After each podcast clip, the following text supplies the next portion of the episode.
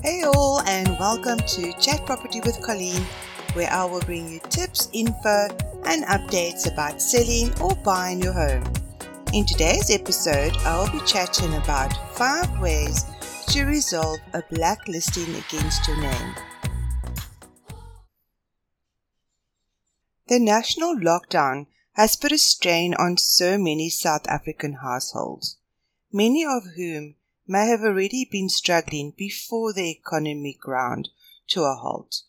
So it's understandable that you might have slipped behind on debt repayments over this time and tarnished your credit score.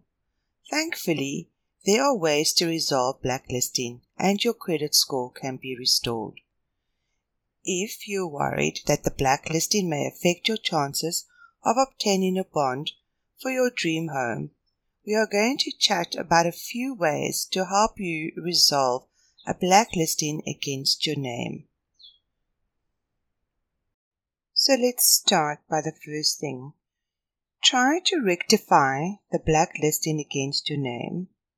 The time it may take to rectify the situation depends largely on the blacklisting against your name.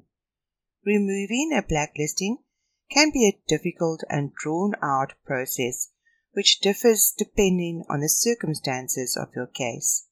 Luckily, your real estate agent can refer you to an attorney to assist you in this regard. 2.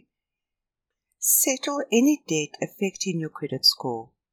The first and easiest solution to rectify is a default payment that will remain on your credit record for up to two years. If you've settled this debt, a request should be made by the creditor to the bureaus to amend the listing so that it reflects that the outstanding debt is paid in full.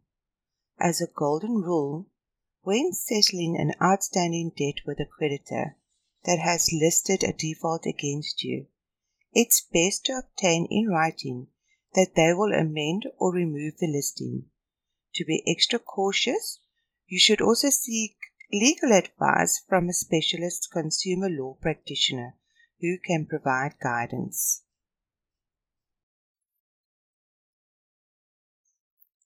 Resolving outstanding court orders. Having a judgment, which means a court order compelling you to pay your debt, against you will be more challenging to resolve. A magistrate's court deals with matters up to a hundred thousand, while any debt that exceeds a hundred thousand will fall under the jurisdiction of the High Court. If the debt isn't settled, it remains on your credit profile for five years before it's automatically removed. For this to be resolved before the five years, the new credit regulations states that the debt must first be paid. Once you've paid the debt, an attorney can then apply to have the judgment rescinded.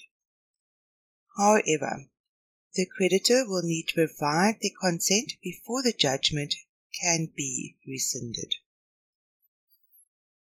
Take blacklisting preventative measures.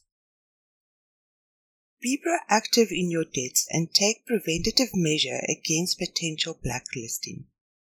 Remember, you always read all your clauses before signing a contract with any creditor and make your payments a few days before the deadline to avoid late payments. Also, keep a record of all payments made to creditors in case a payment isn't received. If you relocate, notify all creditors of the changes of address so that you don't miss any invoices. Lastly, if you're unable to pay your creditors, make a written arrangement to restructure the payments where possible so that you do not face blacklisting. But don't lose hope. If you have a blacklisting against your name, please reach out to a debt counselor or a local real estate professional to start exploring what options are available to you. Thank you for listening to Chat Property with Colleen. I hope that you've enjoyed this episode and that you have found value. Please remember you are never alone and there are always willing people to assist you. If you do have a question you would like me to cover, drop me a message and I will create an episode about it in the future. That's it for today. Until next time. Bye.